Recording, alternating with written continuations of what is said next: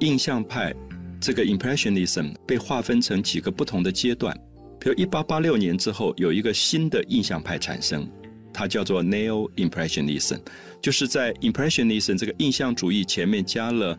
西方文字的一个字母，就是 N E O，N E O Neo。这个拉丁文的系统其实就是我们现在英文的 new n e w 这个字啊，neo impressionism，所以有人翻译成新印象主义。那么新印象主义是当时的一个艺评家提出来的，他认为在一八八六年的时候出来一个画家，这个画家叫秀拉。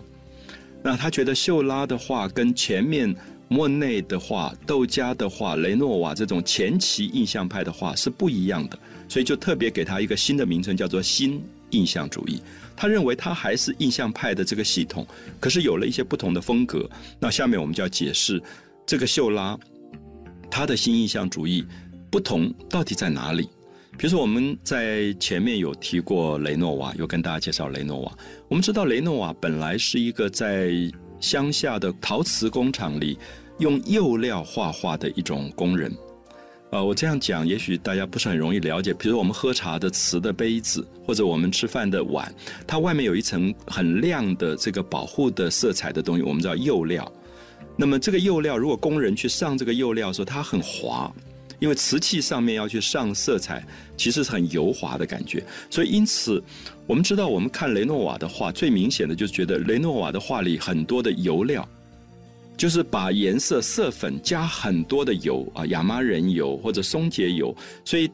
你在画画的过程里面觉得有一点黏腻的感觉。那个油画笔拖过去的时候，有一种滑的这种感觉出来。那么这个我们叫做呃。一种特别的一种技巧啊，就是前期印象派的一个特别的技巧。所以，因此我们看雷诺瓦画的时候，最明显，比如说画的很美的这种女性，尤其是在皮肤上粉嫩粉嫩的那个感觉，好像白里透红，因为它里面有一种油的渗透在里面，所以那个光亮的感觉，甚至很多人说，哎呀，那个画的女性的那个脸颊好像吹弹得破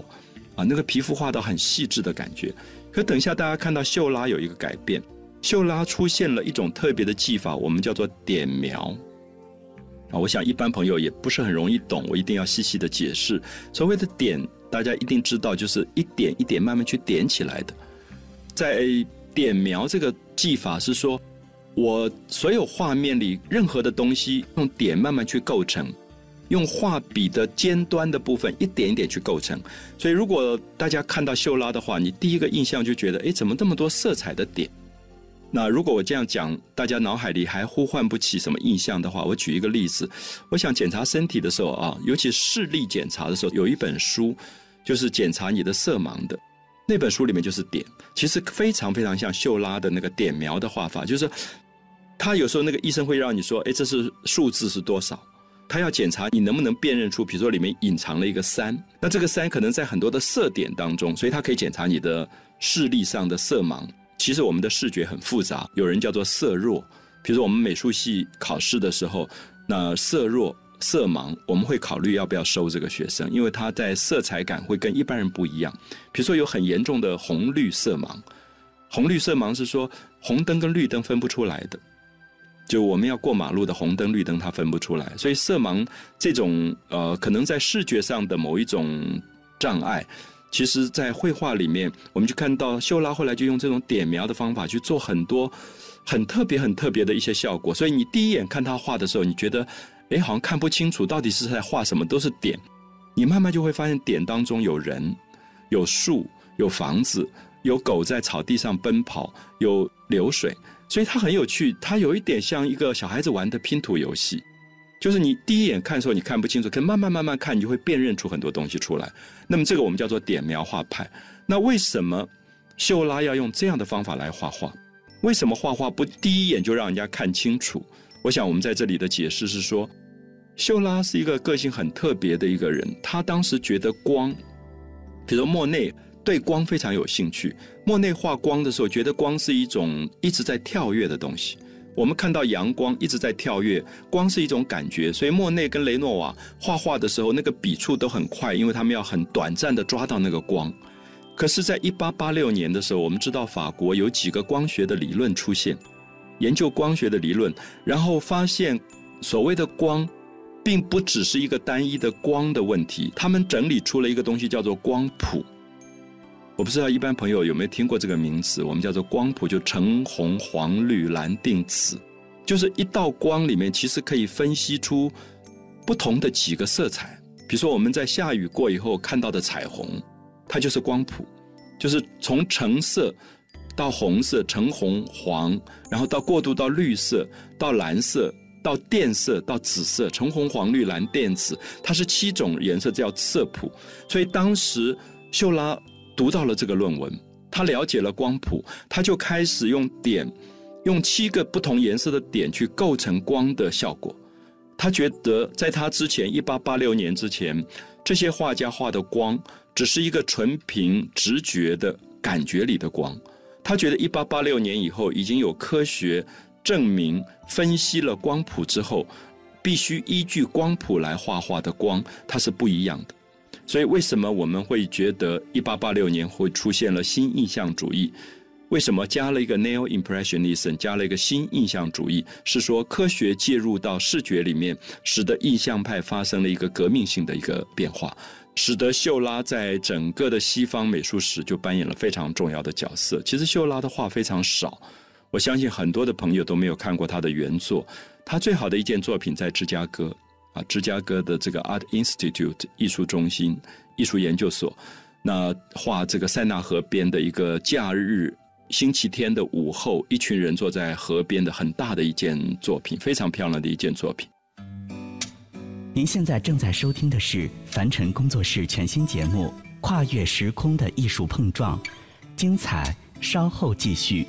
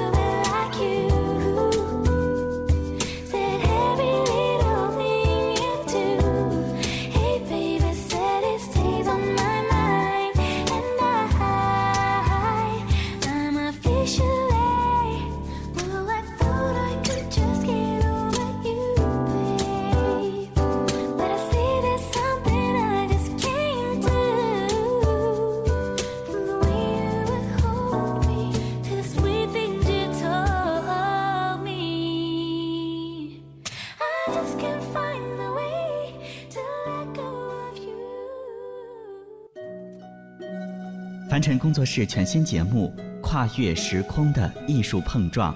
今日主题：修拉的点彩世界。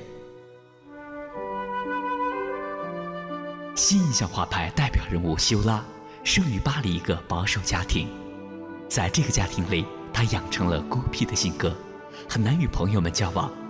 这使他能够专心于自己感兴趣的东西，而不受外界的影响。遗憾的是，他与荷兰后印象派画家梵高、法国画家劳特雷克一样，不到四十岁便英年早逝。但他投以日夜创作的伟大作品，飞跃了几个阶段，攀上了只有极少天才人物才能到达的高峰。一八八二年和一八八三年，修拉主要致力于素描，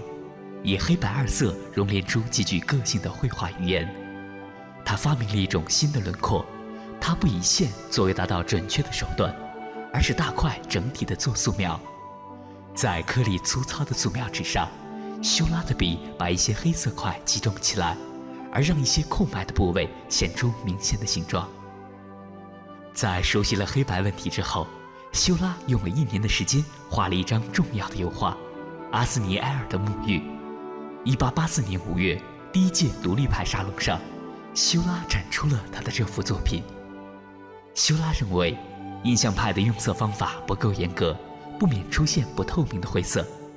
为了充分发挥色调分割的效果，他采用了不在调色板上调色，而是用了小圆点、纯色色点进行点彩的办法。在一定距离内看上去，这无数的小点会在视网膜上造成所寻求的调色效果。修拉按照这些方法，画了一系列大幅构图以及一大批动人的晴朗风景。他说，画风景是他夏日的工作。每年都会到海边或巴黎周围去画风景，通过与大自然的接触，让眼睛得以休息。到了冬天，则买上一幅大画布，放在画室里潜心研究，并且会在可能的情况下获得一些成就。修拉虽然保持了印象主义的某些原则，爱风景，把情节化为主题，描写当代的生活，但是他们的共同之处也只是止于此处。修拉深信，艺术来源于科学认识的领域，而且修拉用实际行动贯彻了这种信念，所以他才在艺术史上占有如此重要的地位。那如果大家有机会能够找到一本他的画册翻一下，我想会更清楚我们在这里叙述的内容。就他的画面里用了很多一样大小、像绿豆大小的小圆点，各种不同颜色的小圆点去构成他的画面。所以大家可以了解到，如果像雷诺瓦他在画画的时候，他面对着他很感动的一个漂亮的少女，他画画的时候，他的笔触就一直是他情绪的表达。可是如果你用点的时候，他就是分析的。所以很多人问我，秀拉跟前面的印象派的画家有什么不同？我想我会用一个词说，秀拉特别冷静，因为他用的都是像绿豆这么大小的小小的点。所以你注意一下，如果一个孩子拿着笔在画画的时候，如果他的笔触很快很快，他可能在表达情绪；可是如果他很慢的一点一点在点的时候，他可能就是在用理性在分析。所以我们知道画画其实动用到我们的知觉系统，其实是非常不一样的，啊，非常非常不同。所以我特别希望很多朋友能够理解，就是我们虽然在讲西洋美术史。我也很希望对我们自己的生活能够发生一点作用，就是绘画这个东西并不只是要做画家，尤其是家里如果有幼年童年的孩子，你应该观察到，绘画常常是一个孩子成长的语言。他在观察东西的时候，他会用绘画去表现，因为绘画的表现是比他文字的表现要早的。所以，比如说我们会看到一个小孩，可能三岁四岁。他画他的母亲，画他的妈妈，因为孩子最亲的就是母亲了。他画他母亲，他就画很多的扣子。那我就觉得很不懂，就说你为什么画这么多的扣子？妈妈的扣子没有那么多啊。我看他妈妈穿的衣服上可能只有四个到五个扣子，他画了一排的扣子。后来我去问一个心理学家，他告诉我，孩子在观察扣子的时候，是他很重要一个成长的过程，因为小孩子不太会扣扣子。就他的手指要把纽扣放进扣眼当中，这个动作不是很容易。我们记得很多小时候，我们的衣服是妈妈帮你扣扣子。那么因此他在学习这个扣扣子的过程里面，在那个阶段当中，他画画是一定是一直画扣子，因为这是他观察的一个方法。他等于在学习扣扣子这件事情，所以他就会把母亲身上的扣子可能从五个变成二十个，因为对他来讲，扣子是他这一段时间他学习的主题跟对象。所以，因此，我想我们就可以了解到，绘画这个东西很特别。绘画是一个我们自己不知道的内心心灵世界的一种表白。所以，秀拉是一个特别冷静的人，他看到的风景，他跟雷诺瓦一样，他跟莫内一样，坐在塞纳河边。塞纳河逐渐变成了巴黎市民休闲的最重要的地方，尤其是在礼拜天假日，尤其是在有阳光的午后，大概所有的巴黎人就坐在塞纳河边，面对着河流。然后坐在那边呃休闲啊，很多人带了宠物去遛狗，有人带了野餐，有人打着阳伞，有的小孩在玩球。那么我们看到莫内跟雷诺瓦在画这个场景的时候，都画得很幸福、很热闹。尤其是雷诺瓦，你可以看到塞纳河边的所有的男男女女，都让你觉得是都会里面最繁华的一个象征。可是很奇怪，你到芝加哥，如果看到秀拉画的那一个。最有名的那张画叫做《塞纳河边大加德岛的星期日午后》啊，很长的一个题目。你忽然觉得好冷静，就是他忽然觉得面前的这些人坐在草地上，有的是夫妻肩靠着肩坐在一起，有的是妈妈正在手牵着自己的孩子走过草地，那有的是孩子牵着一条狗在跑，他们都有生命的关系。可是刚才我们提到说。窦家已经发现都会里的人有一种乡村没有的寂寞，所谓的 alienation 疏离感。那么在秀拉的画里表现得更明显，因为他用各种的点点出来以后，你会发现每一个人都变成一种无常的关系。好，我要解释什么叫做无常。无常的意思是说，如果我的身体，我觉得我的存在是一个永远的存在，我不会有无常之感。无常感是对你。觉得永远会存在的一个形体啊，一个造型，忽然你觉得它会被分散，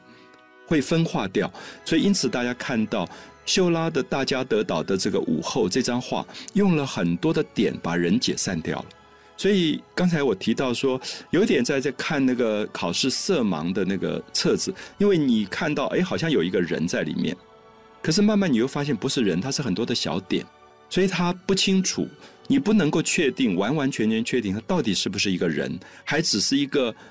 它是一种虚幻的东西，因为它是很多点构成的。所以，比如说彩虹，彩虹非常非常的美，可是彩虹又让你觉得很虚幻。所以窦家的画给你这种感觉，就是又非常的美，可是同时又让你觉得好像是一个幻觉，就是眼前巴黎的星期天午后的这些人，会不会只是一个过眼云烟？他们真的存在吗？还是他们不存在？我每次看到这张画，我还是有这个感觉，就觉得他画的所谓的繁华，有点像张爱玲小说里的东西。张爱玲常常觉得繁华有一天会变成浮华，我们叫做过眼云烟。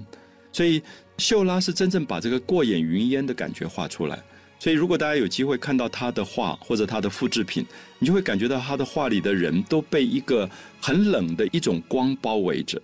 好像他们彼此之间没有办法沟通，彼此之间没有办法传达讯号跟信息，然后都是被封闭在一个冷静的轮廓里面啊，有点像冰封的感觉，好像被冰冻起来啊。我这样解释吧，就是我觉得秀拉的话是一群人啊，比如说我们面对百货公司的一群人，很热闹，很热闹，刹那之间，比如说我急速冷冻，他们忽然被。静止在那个地方了，所以秀拉让我们用点描的方法看到巴黎刹那之间被冷冻的状态，然后也让我们怀疑这个繁华到底会有多久，而产生了一个非常特殊的新印象派的美学。您现在正在收听的是凡尘工作室全新节目《跨越时空的艺术碰撞》，精彩稍后继续。I gotta tell about this boy I know so well. Back in the day was cool and all. Fell in love, I fell in love. Thought he was the one for me. Other boys I could not see.